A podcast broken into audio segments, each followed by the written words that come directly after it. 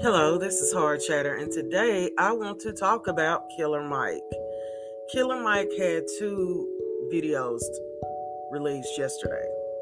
One is Don't Let the Devil featuring AP, Thank You God, Good Sir, an official music video. And the second one is Motherless featuring Aaron Ellen, I believe.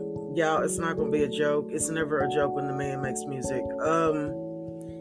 The way I look at Killer Mike is he is this true artistry's talent. He's a true talent, you know, and it doesn't have to be pushed. He's just natural at it. The man's been doing music, I believe, since the 90s, and I'm old, okay? 78 over here. I mean, you know, the Dungeon Family, Outkast. I mean, he's worked with everybody.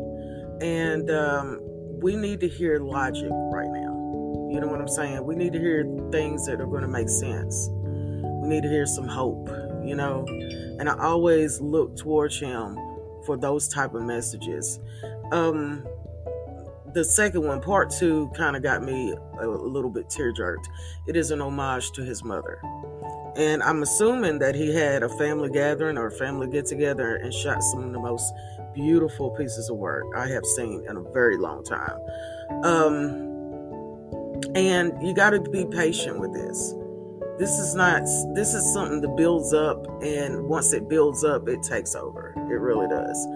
But now, I was looking down in the comments, too, and it's saying that his album is going to be Micheal, and it's going to be released June the 16th. I cannot freaking wait.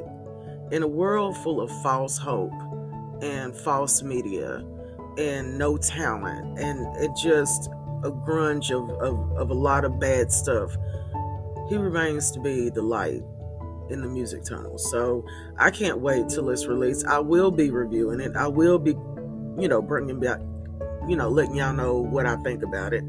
So I can't wait. So until the next time, this is Horror Chatter, and I'll talk to you later.